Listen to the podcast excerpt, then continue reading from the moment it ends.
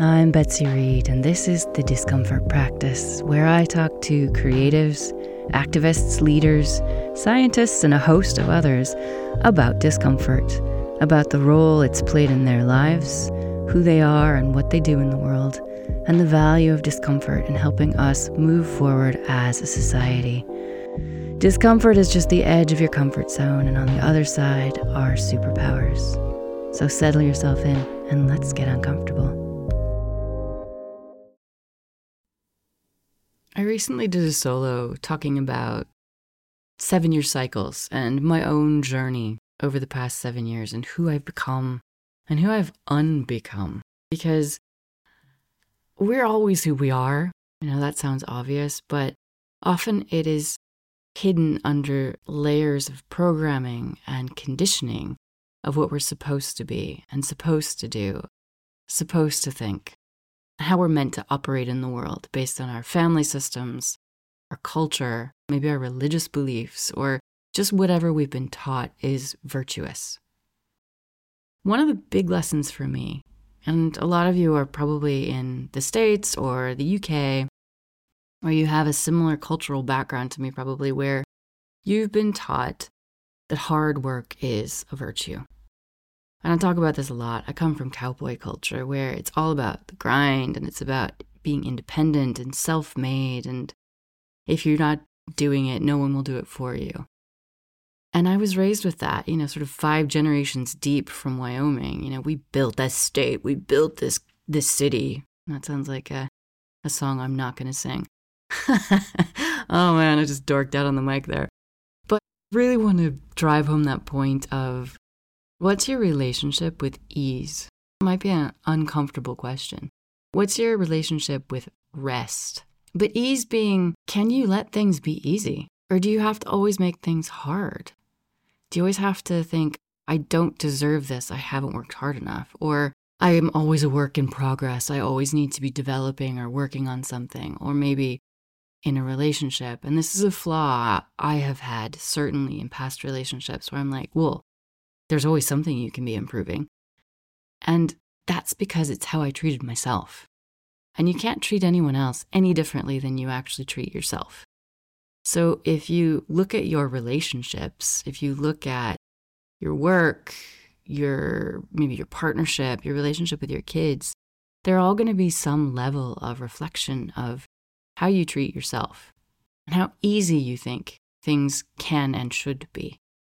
So if you're always like pushing people to be better or expecting them to be better, look at how you treat yourself. Because I can honestly say I've treated my friends and partners better than I've treated myself.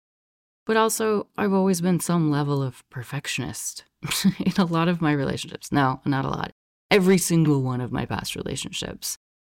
And it wasn't until really recently that I realized how devastating that is. You know, it's hard to be with somebody who's really type A and who can never relax about their need to work hard and improve themselves and improve their lives. And so I can honestly say my last relationship was my best in large part because I had started to learn the value of ease and the the lie, the programming that if you don't work hard, good things can't happen to you. And in fact, I've found it to be completely the opposite. When you stop trying hard, you leave room for magic and abundance and gifts and wonderful things you could not have foreseen because it's just outside what you can imagine happening to you because you couldn't possibly work hard enough to have the amazing things that happen to you happen.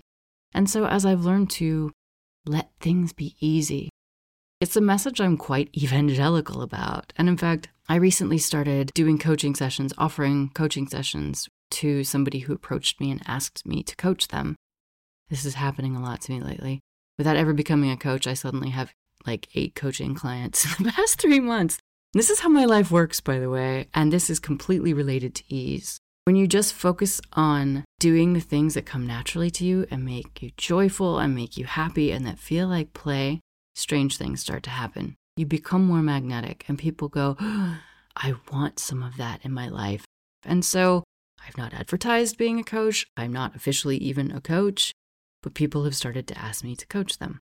which is pretty bloody amazing because I know how to do this. It's it's natural for me. It comes out of me quite easily and you know just even my toolkit of exercises that I have to pull on when I am like, all right, let's do an exercise on what are your existential kinks?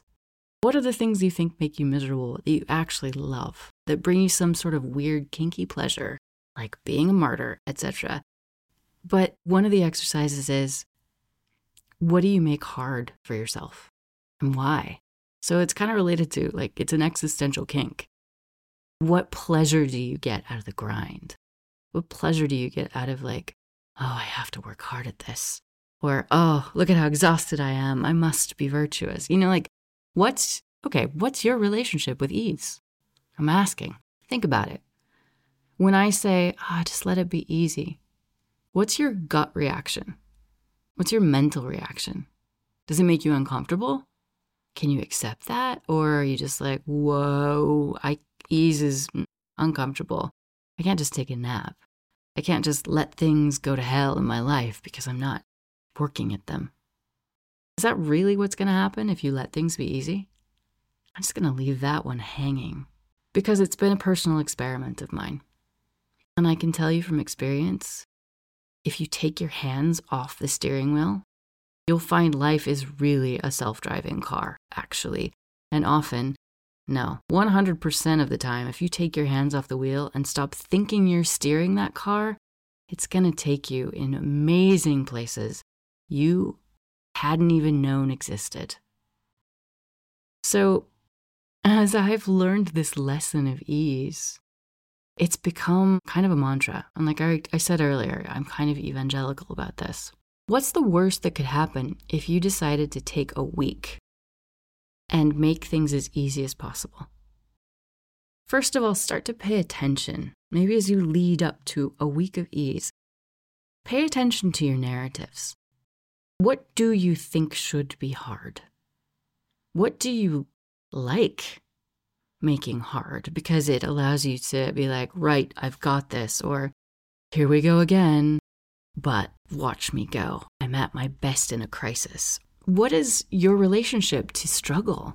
What makes you feel good about struggle or hard work or whatever it is you call it? Figure out what you call it. It might not be struggle or hard work, but it might be something else. Just What's the opposite of ease in your life? What's the vocabulary for that? What are the contexts for that in your life? Just start to notice. Maybe take a week and just start to like record some notes in your phone or write it down. What's my narrative around ease? What's my relationship with things that are hard? Is it tied to my my value? Is it tied to my identity?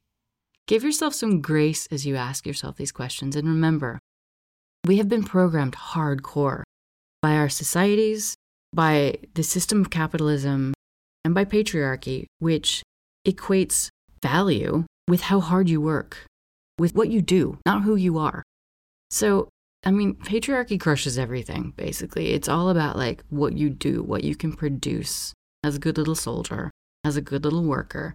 And it's not about who you are as a human being, the beauty of your instincts, the beauty of your creativity. You know, it's why we live in a society where investment bankers are millionaires and artists can't afford to be artists. Honestly, it's directly related to that. Because what do artists do? They create things that allow us to feel. They create things that often are just for the sake of beauty. They are here to birth beauty into the world.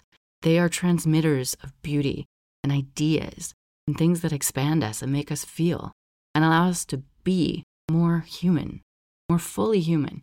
But we don't value that. So give yourself a little bit of grace, cut yourself some slack. If you discover in questioning what your relationship with ease and conversely with hard work, with hardship is, because that programming runs deep. Our society's narrative around hard work and the grind versus ease is toxic. You know, like nobody celebrates. I'm so proud of my kid. They're so good at taking care of themselves and taking naps when they need to. And they only work part time so they can just spend time with themselves. You know, like, psh, That is not what mothers go to family birthday parties and brag about. if you're like me, I had an uncle who would always come with his kids like report cards, and everybody wants to report on how well their kid is doing and how much they're earning and all of that. And we're programmed by that. So then, if you're up for the assignment, maybe take a week of prescribing yourself ease, like it's your homework. You know, schedule in naps or schedule in a date night with yourself. This is literally what I have done. Monday nights are sacred Betsy date nights. I don't schedule anything for Monday nights unless it's something that is a treat to me. So, like, maybe there's a yoga class I want to go to, or I go to the movies, or I don't do anything, or I lie in bed and paint my toenails, or whatever, or I get a pedicure and let someone else paint my toenails. But Sacred Betsy date night. Maybe I take myself to dinner. Maybe I make myself dinner and it's a delicious meal. You know, like that is ease for me. And it's a beautiful way to start a week, but it's scheduled in. It's now a standard thing in my calendar. So even when I was in a relationship, like Monday nights, non negotiable, Betsy date night. And it was great. My partner knew, nope, don't call, don't ask for anything on Mondays. And actually really respected that, I think, about me. I also scheduled in naps when I was getting to grips with ease, with being more easeful, with being more comfortable, taking care of myself, frankly. Because, particularly in the summer months here where I live in Spain, it's brutally hot. And I just run out of gas by about two in the afternoon. And so I just need to schedule downtime. And maybe then I bounce back and I want to do a little more work or something at night, but it got me in a habit. Maybe you need a Saturday morning to yourself, but like schedule in these moments of ease.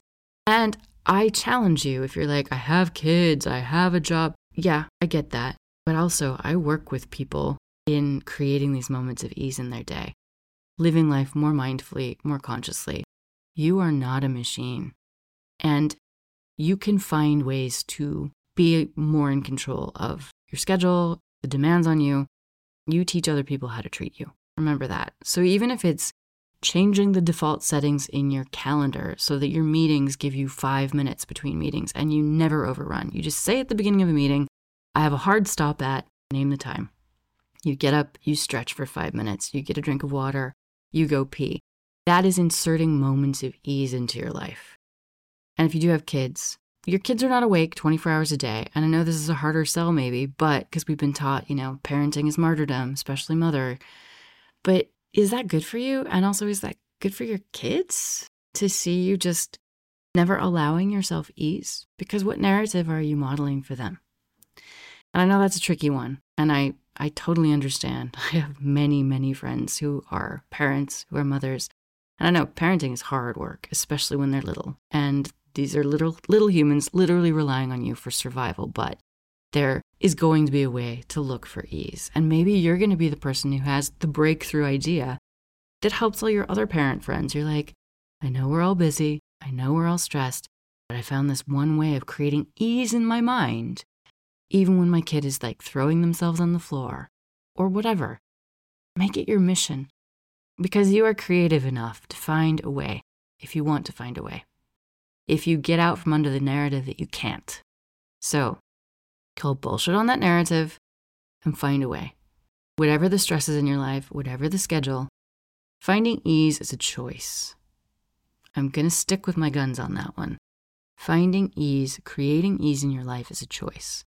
Because I could be like, I'm self employed. If I'm not working all the time, I'm not earning. Yeah, but by inserting more ease, by doing this project of stepping away from the grind, of creating a life of ease, I am so much more productive when I do work.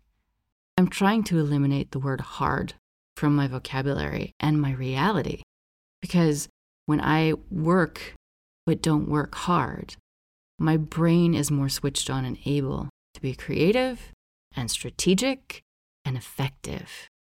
And I've talked about it in past episodes. I talk about it all the time in my work when I work with leaders and teach them how to not stress and what that does. When you are stressed, the smartest part of your brain shuts off. The more stressed you are, the more you're in lizard brain, primal brain, the bit that just is fight, flight, survival.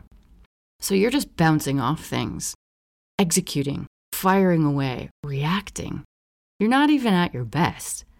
So, the more at ease you can be, the more effective you will be. The smarter, literally, the smarter you will be. The other fun fact about your frontal cortex, I've said this in a past episode, I'm pretty sure, is that there's this little bit on the left, slightly to the left, in your frontal cortex that is the part of the brain that is responsible for manufacturing joy and happiness. What a cool fact is that?